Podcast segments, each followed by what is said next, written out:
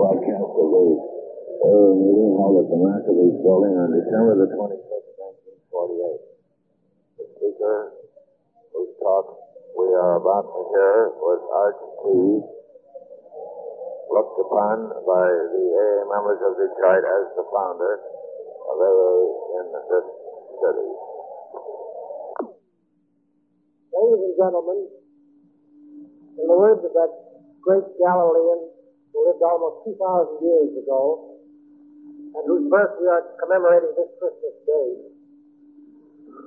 when you are well, you need not a physician. I come here to heal the sick. And of all the channels at his command, he chose as his instrument one alcoholic helping another.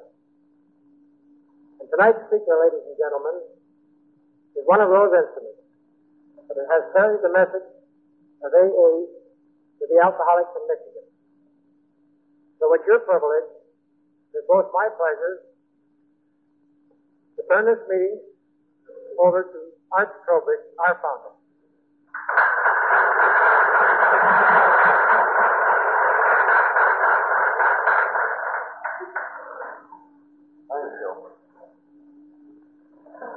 This is a wonderful place to be on Christmas night. I can think of a lot of places that all of us were on other Christmas nights that didn't turn out as well as this occupation of ours tonight will turn out for us.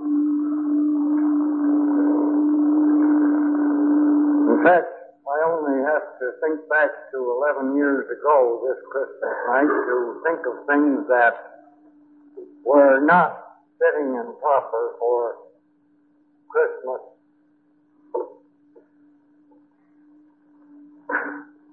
I remember distinctly that I was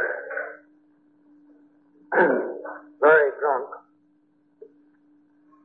and was not doing any of the things that I had been asked to do. However, I won't go into that or very much of my drinking career because I've been asked to speak particularly tonight on the history of AA in Detroit, the early history. And in order to do that adequately, I'll have to skim over my own story down to a point where I approached the necessary condition to join AA. In my case, that uh, meant because I was a stubborn and headstrong and conceited sort of a guy. That meant getting myself completely down and out before it occurred to me, even vaguely, that anything might be wrong with me.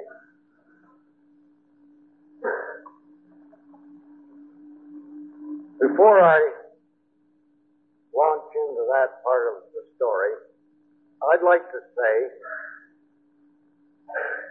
your chairman used an expression which I hope you will bear in mind when I'm talking about my story and what little part I played in the development of AA locally. He used the expression, the instrument of God. And I wish you to remember that I am very well aware in speaking of anything that I have done, that it was done as the privileged instrument of God and not because I was any world beater. Necessarily, I have to talk about myself. But I want to approach that talk in the spirit that I've just outlined to you.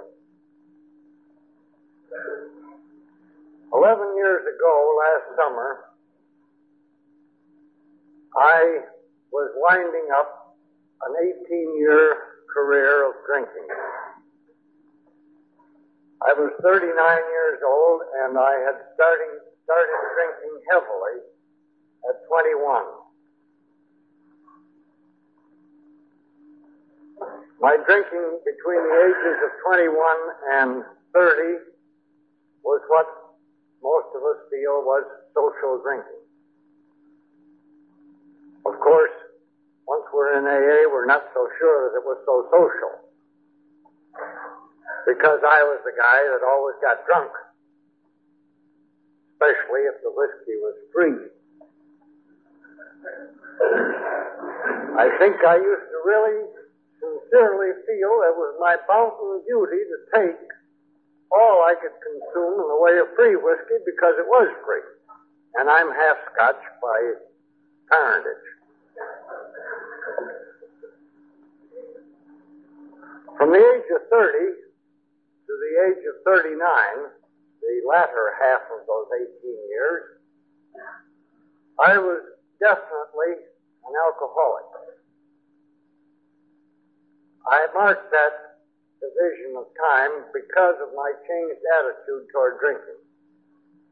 I looked from the death of my mother and father when I was 30 years old, I began to look on alcohol as a crutch, as a solution for every problem.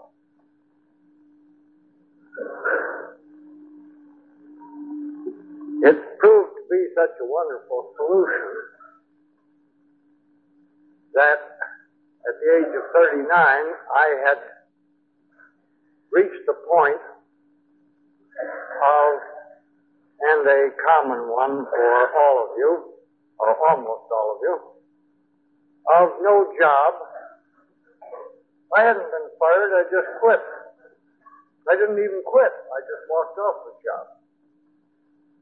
No money, no place to live, no help,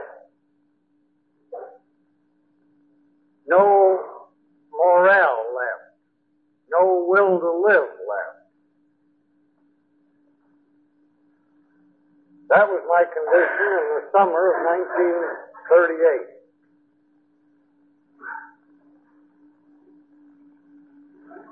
It caused me to park myself on an unsuspecting friend whose family were out of town and who didn't know much about my career for the past or the previous several years.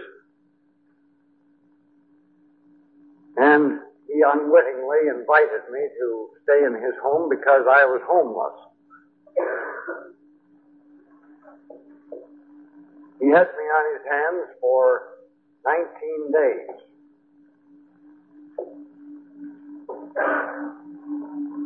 Every one of those days, I was drunk. Continuously. I would come home, sleep off the effects of several hours drinking, crawl out of bed and go back to a saloon and get drunk again. I managed in that cagey way that alcoholics have of, of avoiding him pretty, pretty well. Or at least I thought I did. In fact, I was quite sure in my alcoholic way that he didn't even know that I drank.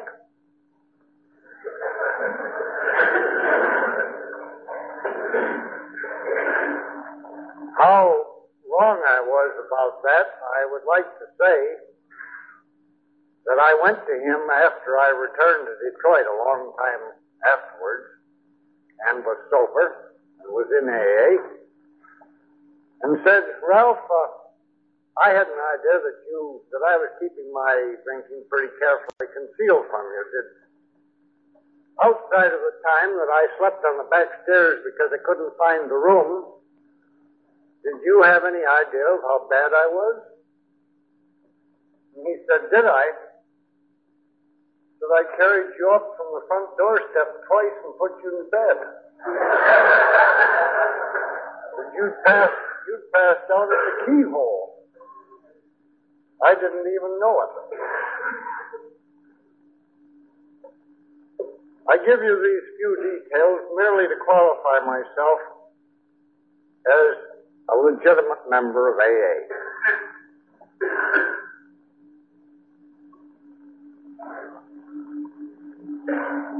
Something went wrong with my drinking schedule on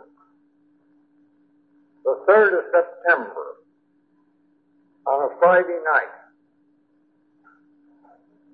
Instead of getting drunk in the morning, being asleep in the afternoon, and being out and getting drunk in the evening, and coming home after Ralph went to bed, I got tangled up somewhere and found myself at home in bed at 10 o'clock at night, and he was home too. The time was drawing near when his family were returning from their vacation, and I was going to have to get out of there. I was incapable of finding myself a room because I couldn't stay sober long enough to face a prospective landlady. And I had no money with which to pay room rent, although in that marvelous alcoholic way, I always had money to drink with. Now, don't ask me to explain that. I lay in bed thinking about approaching him. And I thought, no, he's been very good to me. He's done a great deal for me in the past. I don't want to bother him. I don't want to bother anybody anymore. If I can't find the solution to this problem by next Monday, this was Labor Day weekend, I'll put an end to everything. But I finally concluded that before I did anything like that, I'd better go in and talk to him.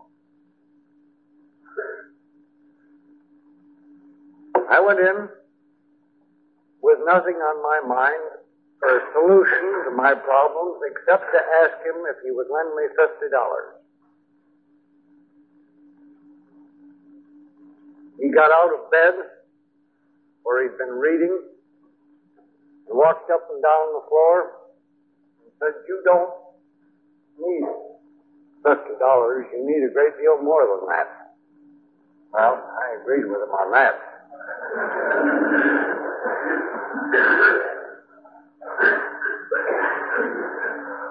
But he said, You need a new lease on life, a new interest. And he said, I can't give you those things, but I know someone who might.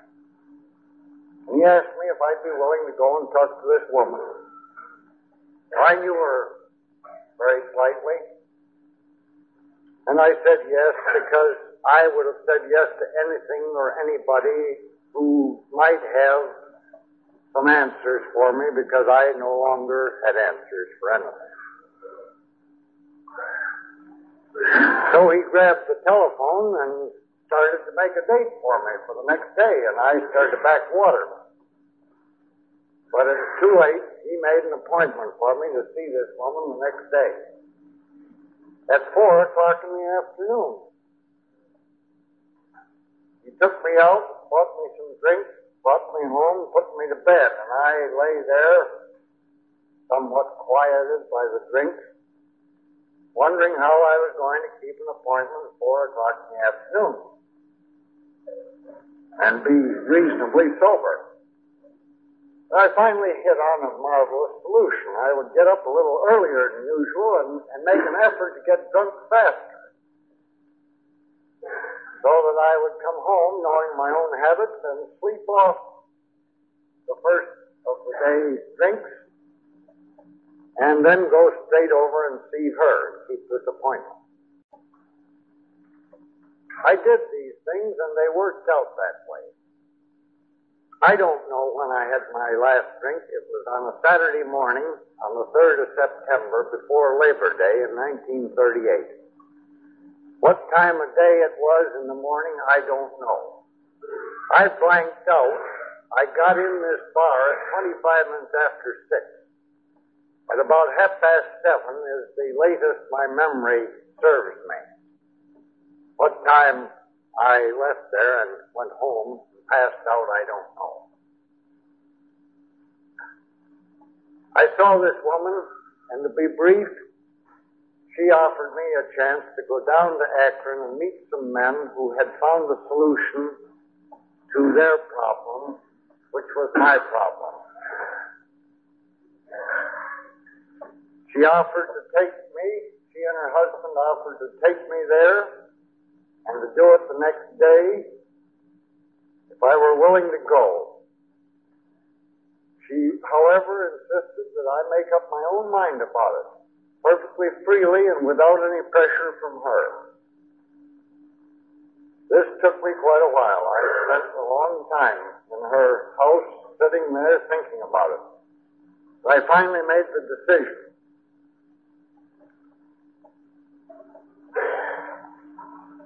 I left her house with the full intention of hurrying as fast as my car would take me to the nearest saloon and getting a drink. Halfway to the saloon, something stopped me. I can't tell you what it was. I know what I think it was. Today, I'm sure of what it was. I'm sure that her prayers, which were all that were left to her to do after she left, after she let go of me, that her prayers did that. However, I went home and went to bed.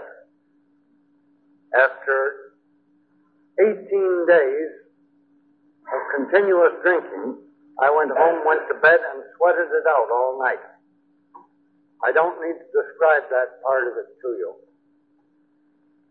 It makes me shudder to think of it, and it would make all you shudder.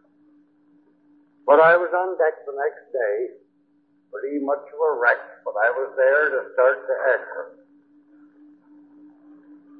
In Akron, I was turned over to Dr. Bob and his wife and put in the hospital.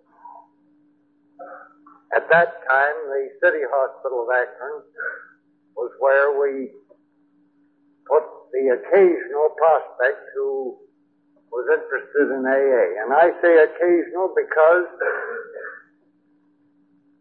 in those days we only had a prospect once in a while. I spent Labor Day in the hospital reading Emmett Fox's Sermon on the Mount. It changed my entire outlook on life. It changed my direction. I was visited both in the hospital and in one of the homes of the members of AA by 15 or 20 men who came to me with their stories, each one as different as could be from the next. Every one of those men were clear-eyed, neat, purposeful looking, full of confidence, not cocky, and they impressed me because they had all the things that I lacked. And I knew that whatever it was that they had, I wanted some of it. And whatever they could tell me that would help me gain the same sort of look that they had, I was going to try those things that they told me.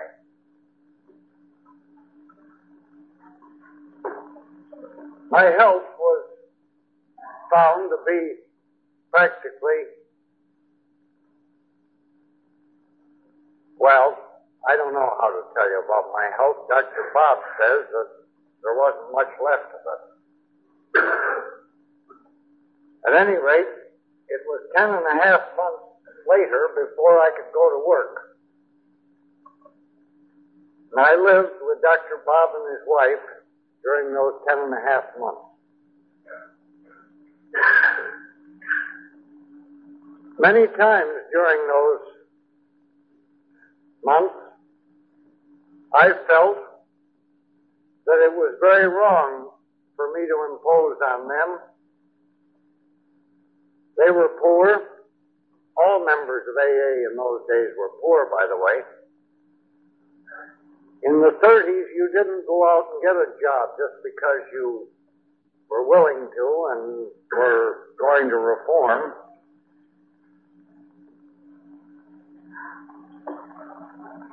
But I had to learn to accept their goodness in the spirit that it was given to me. But I often rebelled in my own mind against having to impose on them. Looking back, however, in later years, I've seen that time and time again as an example of how much better plans our higher power has for us than we make for ourselves.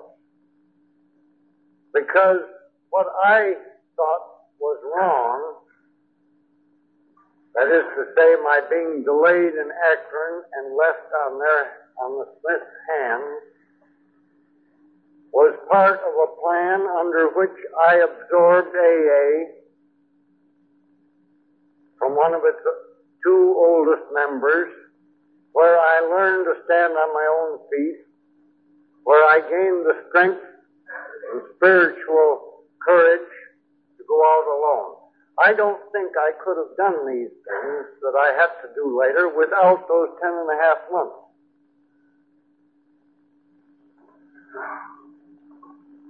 In March 1939, Bill Wilson was in Akron. He frequently stopped there whenever he could get some business excuse to come west. And he was sitting in the Smith kitchen with me drinking coffee and he was on his way to Detroit.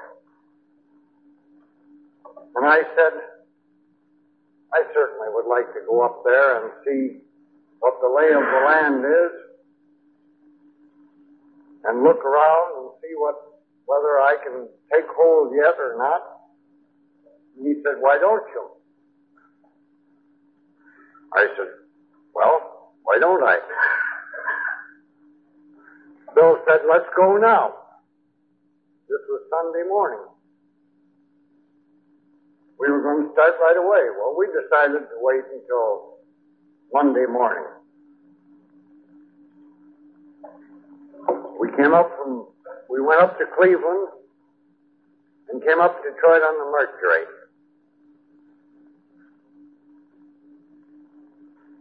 Bill spent Monday and Tuesday here with me.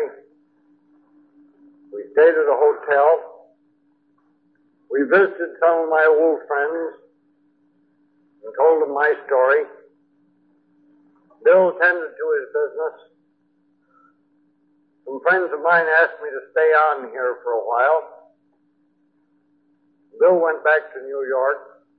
I stayed here and worked entirely on trying to make some AA contacts that would later on produce prospects. In order to get this picture, you've got to realize that at that time, alcoholism was, with the exception of a few advanced men who had spent time and study on it, such as Dr. Silkworth in New York, alcoholism was unknown as, as a disease.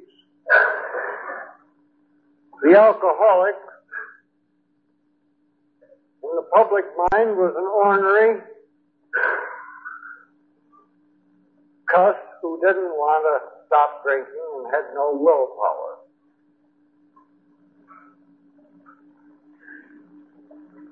However, by talking to people on street corners and anybody who would listen to me, and by talking to personnel men in factories and to ministers and to those doctors that I could get hold of, I got a seed planted amongst a number of people, not themselves alcoholic prospects, but people who were likely to come in contact with the problem of alcoholism. I should explain that my disposition was such that I couldn't and would have been no good at running in and out of bars and trying to sell this business cold turkey to some drunk. I had to go about it in a roundabout way of getting prospects where they were most likely to crop up.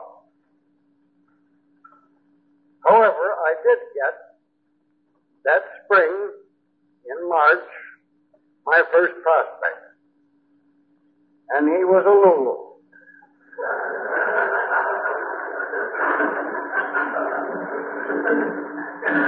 I was staying with a doctor, one of my closest friends. And he came home for supper one night and he said, I've got a man for you.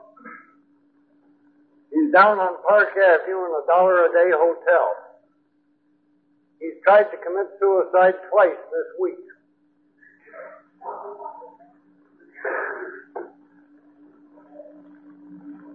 Does he know anything? Does he want to stop drinking? I don't know. Has he ever heard of us? No.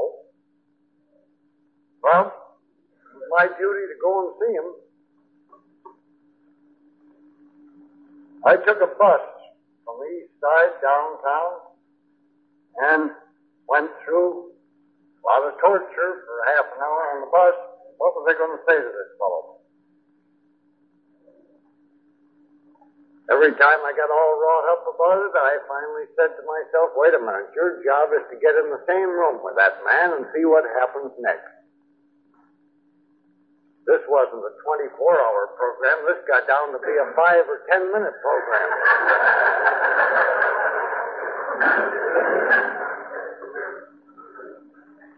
I got in the room with him, and he certainly was a cold potato. I found out afterwards from him that he thought I was a detective trying to find out whether he was drinking or not.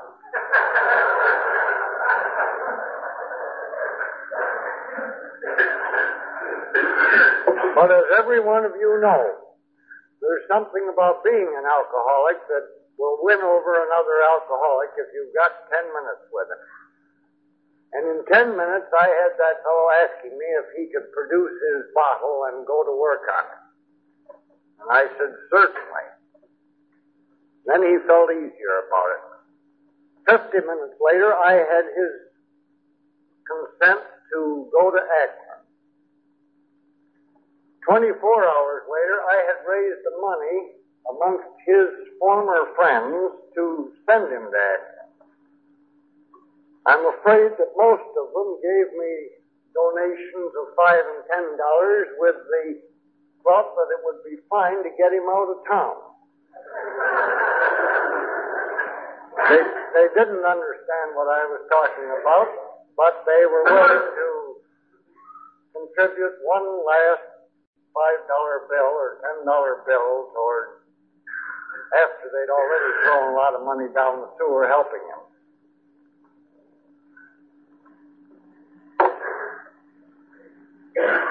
I shipped that man out of the Union Depot the next afternoon on the 530 Red Arrow to Akron. All dressed up, looking pretty well, with a pint of Seagram's in his pocket. I gave it to him to keep him happy. Dr. Bob was waiting on the platform at the other end to take him off the train.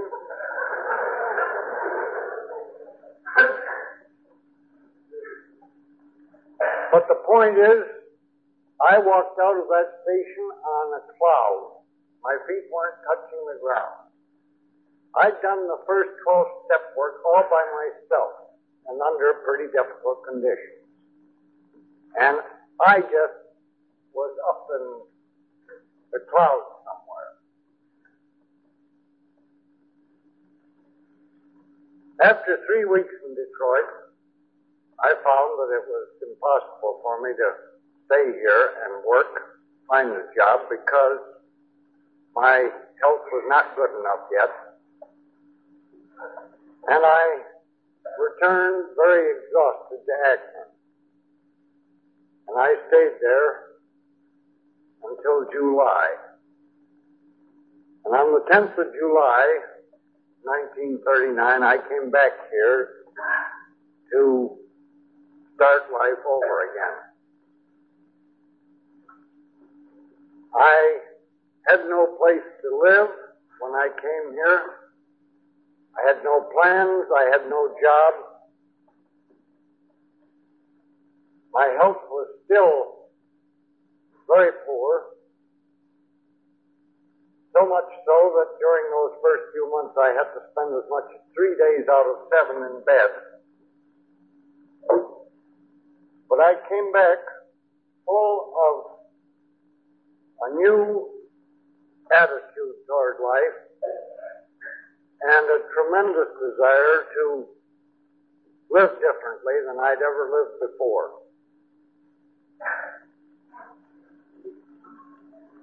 I made my living the first six months selling hosiery and men's made-to-order shirts. I did this partly because it was very difficult to get a job, and that I had to have a job that I could go to work at right away and bring home the bacon every night in order to pay room rent, and partly because it left me the freedom to do the AA work that I wanted to do.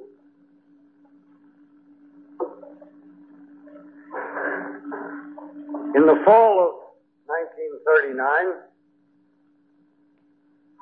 the Liberty magazine published the first national article on AA that had been published. And it furnished me with a few prospects. During the summer, I had had some other prospects as a result of the calls I had made in the spring. Thanksgiving rolled around, and I went back to Akron to visit the Smiths. And I was very ashamed because I had nothing to show of AA group or AA activities. There were four people who had come, five people who had gone through my hands between the spring and Thanksgiving. Four of them were sober. Period. Of the four who were sober, one had no interest whatsoever in even talking to me. He just uh, was sober and he'd gone his own way. Another one was living in a different city, although he had hailed from Detroit. The third one was doing very nicely, but, and the fourth one, both those were doing fine as far as staying sober was concerned, but they were not going to commit themselves to anything as definite as starting an AA group and being involved in something that might keep them sober too long.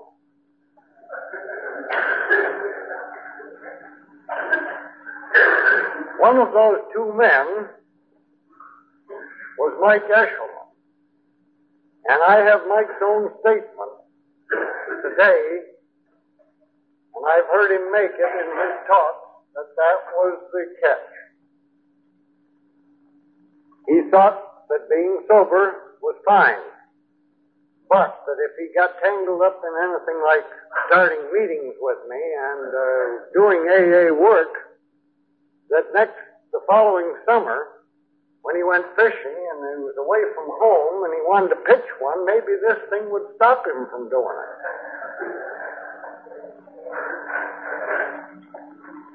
How difficult that picture was, you can imagine that Mike got sober about the middle of September and it was at least the middle of December before he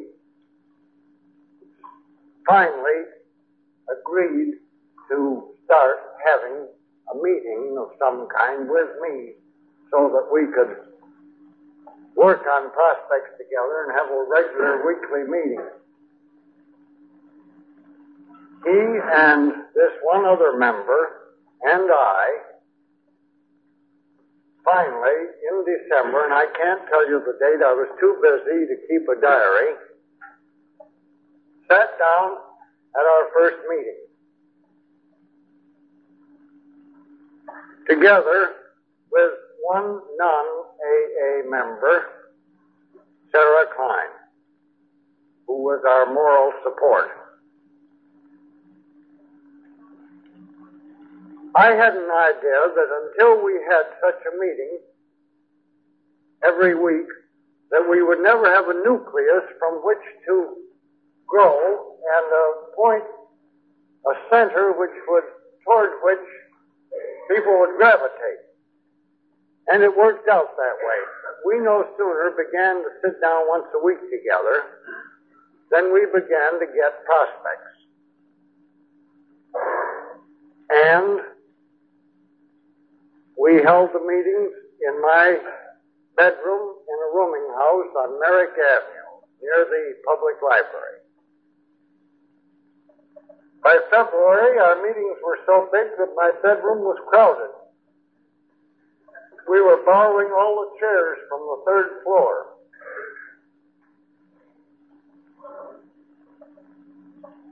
At this time, the Bensons, a very wonderful couple, offered us the use of their recreation room out on Taylor Avenue for our meetings. And we, in February of 1940, we moved in there for our first meeting. All six of us. Huddled down in a little circle at one end of this recreation room. That was a wonderful year. By fall, we had, counting wives and friends and non-alcoholic members who were interested with us, we were able to muster a party for Dr. Bob and his wife who came here to visit us of 25 people.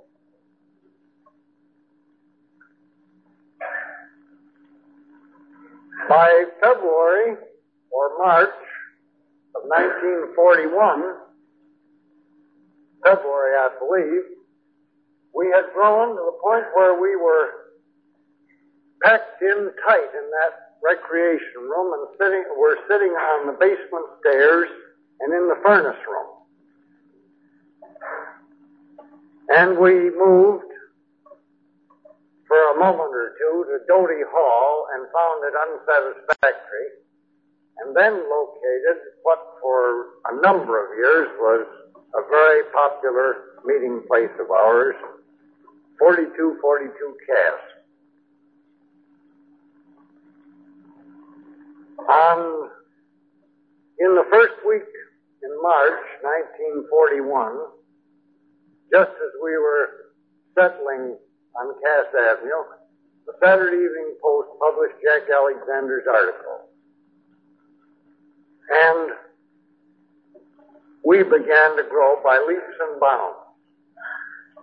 Luckily, we'd had a slow growth up to then that enabled us to have the people on hand to cope with the growth that suddenly came on us. That growth, growth was relatively so great that by fall of 1941, we split our one Detroit group into three groups. The Northwest group, the East Side group, and one group, the Central or Downtown group, remaining at 4242 Cass. We were so loath to leave each other, however, that we set aside one week each month when we'd have no meetings of our own in our own group, but would have a general meeting back at the old home stand on Cass Avenue.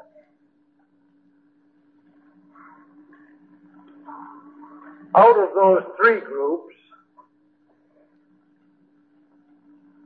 which were, I might say, very, very small, have grown all our present groups in the greater Detroit area and have grown into Windsor and through Ontario, this part of the near part of Ontario.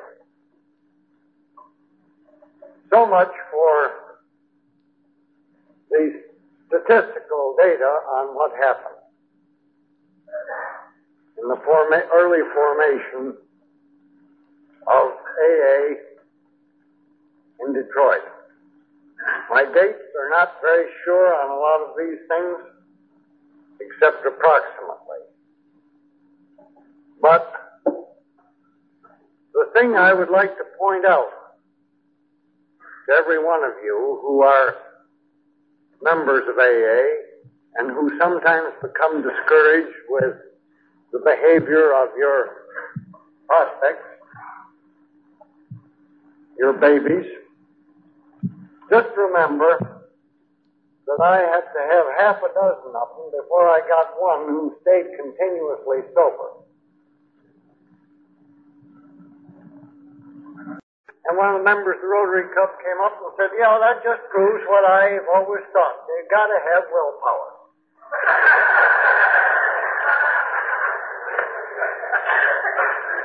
and that was just what you were up against all the time.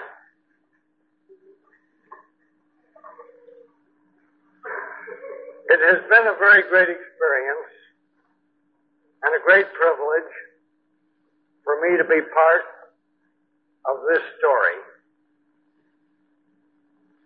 It has meant more to me than anything ever meant before in my life, and I hope that it will always mean more, right down to the last day of my life. In AA, I found the things not only that enabled me to stop drinking, but I found those things that enabled me to meet the problems of life instead of running away from them. AA offered me a chance to give myself to other people in order that I might save myself. And I want to mention one thing in that connection. When I came back here, I thought once, for a little while, I struggled with this for a while. I began to find that people wouldn't accept what I was telling them. And I began to wonder what they were going to think of me. And I began to wonder how that was going to impair my chances of getting a good job one of these days.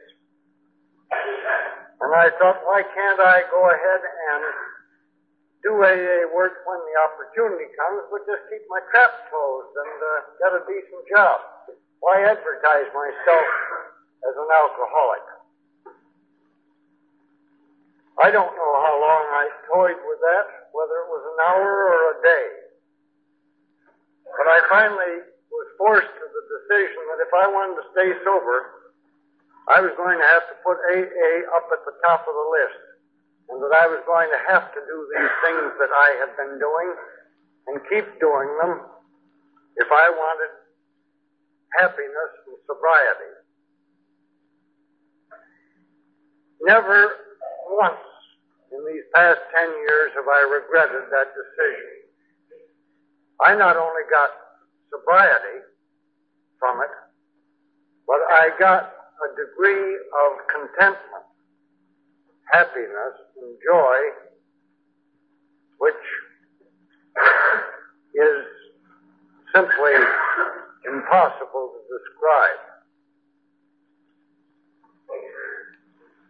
I could I couldn't begin to tell you what AA has meant to me and what the privilege of belonging to AA has meant. I came into it as an unwilling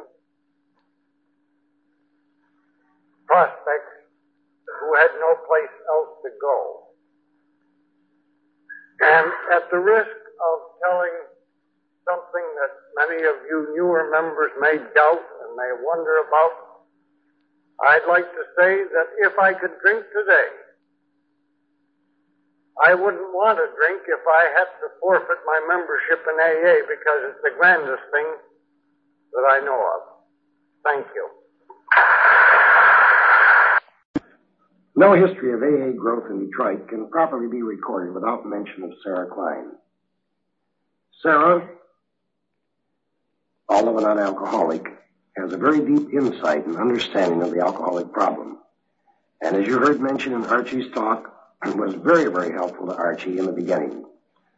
In the beginning when he needed a little help and encouragement. In those early days, there were no members to meet with Archie, and Sarah, in the first few meetings, uh, held those meetings with Archie in his room on Merrick Avenue.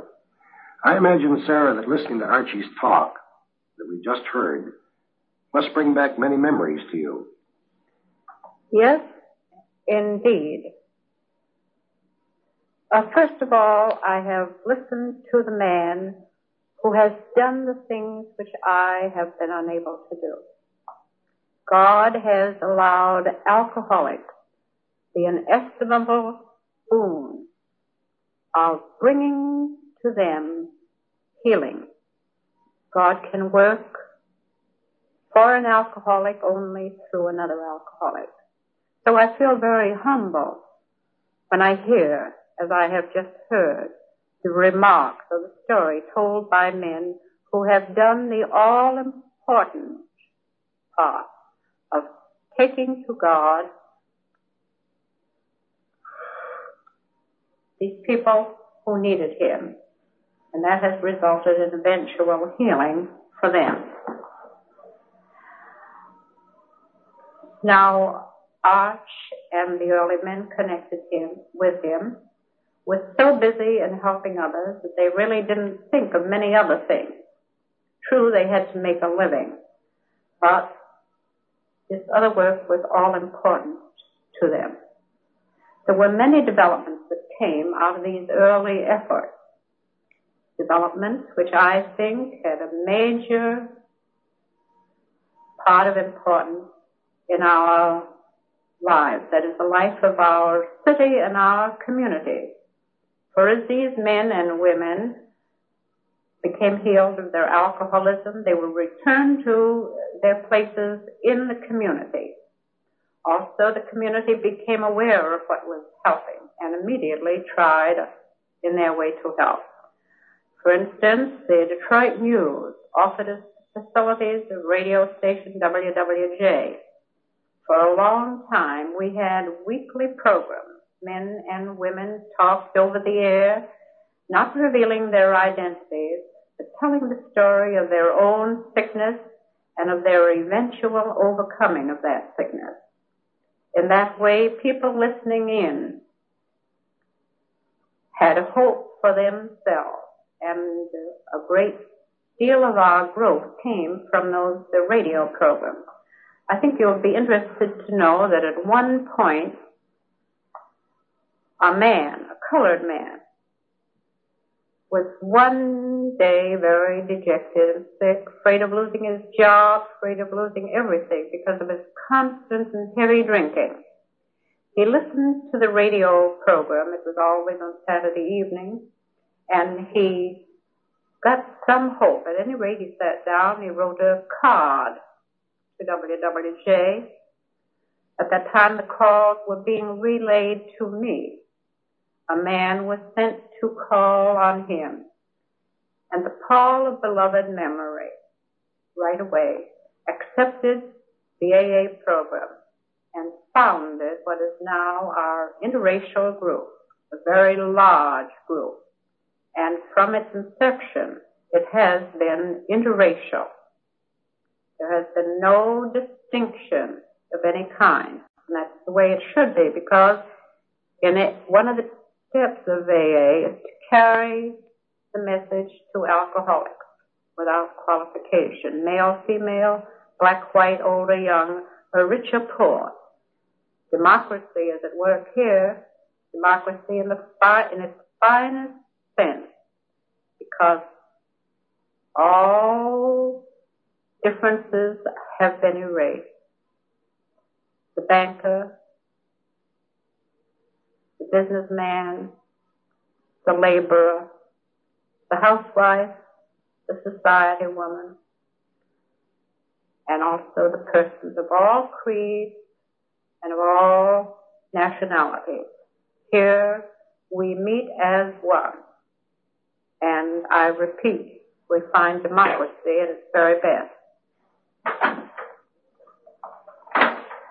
Returning to our civic responsibilities, of which we became aware after the disease of alcoholism had been arrested, I watched the men and women of the early days of AA take their message into the penal institutions, into the state hospitals, into the jails, into the missions. And out of those efforts, many, many despondent people, more despondent perhaps than the first men who had came, who had come into AA of their own volition. For many of these people had been committed uh, by families or by uh, various officials. I remember distinctly in the early days men going out to Jackson Prison. Uh, the uh, book of AA was already in the prison library. And as inquiries were made by the inmates, the word came to us in Detroit of those inquiries. And men readily dropped their work and went out there, were allowed by the chaplain to hold meetings and uh, to talk with men who were interested. Now that was true of other Michigan prisons too. It was also true of our Detroit uh, houses of correction, to our state hospitals at uh, Ypsilanti. And uh, in a very short time, AA groups were formed in all those institutions. And every month at first, later on every week, men and women from the Detroit group went there, had meetings, told their stories, offered their help, gave their literature, and uh, gave their names and addresses where men could find them at any time. uh, it's good to think back of the few men that I distinctly remember who, on leaving Jackson Prison and coming to Detroit, first I looked up the AA. Also, uh, with the people who were, I suppose we would call them then mentally ill, but who had been afflicted with alcoholism. In the state hospitals, uh, uh, they didn't progress too well, but the doctors in there learned of the therapeutic value of uh, AA and had the men from Detroit come out, tell them about it.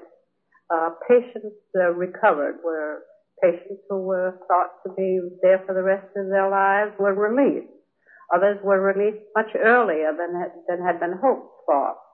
And that way, the wonder, the wonder of it spread. As I say, these men and women who had returned to normal life had taken upon themselves all the obligations which they owed to their community. Of course, then the work was spread into the churches, and the ministers who had known nothing about it became aware of it and were able to do much more effective work in their counseling, particularly as it affected alcoholics.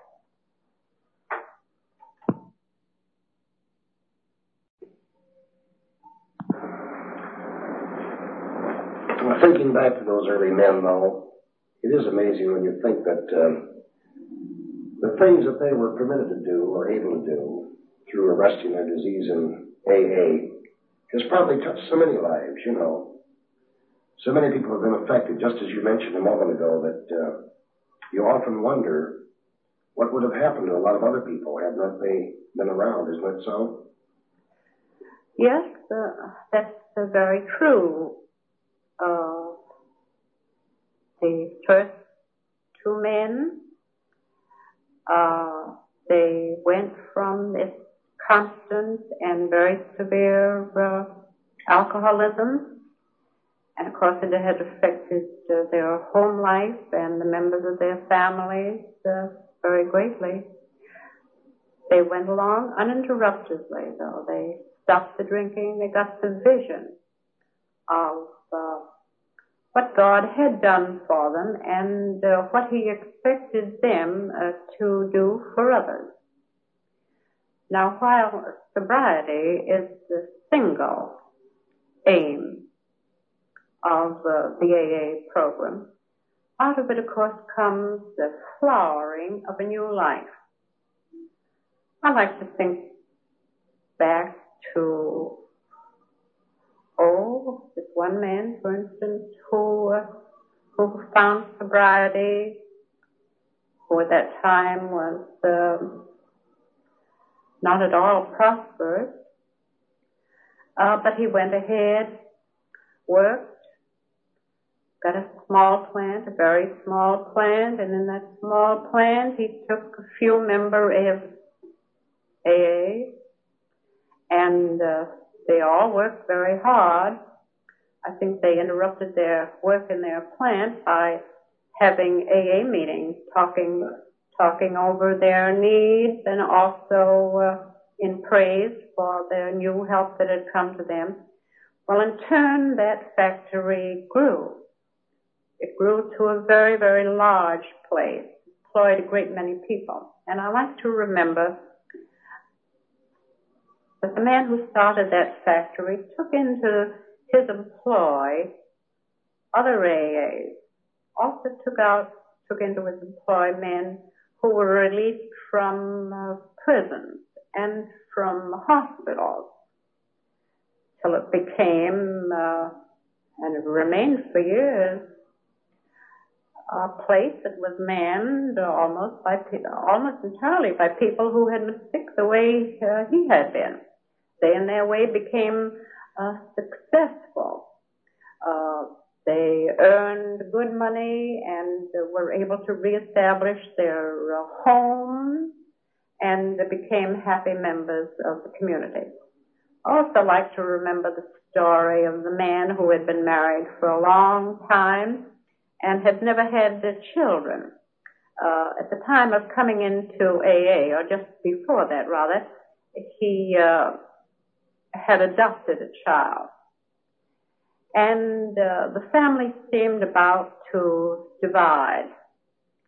And he came into AA, uh, reconciliation uh, took place, and behold, what happens to him? A baby. Never thought, never thought it could happen to them. But God gave them a baby of their own. And they are now flourishing. Happy, happy in every way, happy with happy with their family. The father has been able to provide beautifully for them. The children are being finely educated. That's one of my pet stories. I speak of this now young girl as being our first AA baby. At any rate, out of all these happenings have come normalcy. Not expected in some of the cases, but it has come about.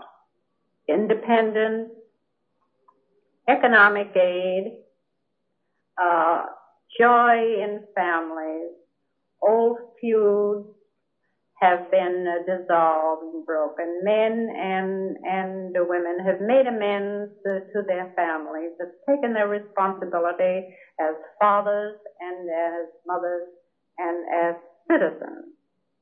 And that I love to recall. I love to think about it. It's a great, it's a great wonder. Personally, I have not seen it worked out in any other way in life. I've always been a church member. I still am. Somehow AA has opened up a complete new area for me.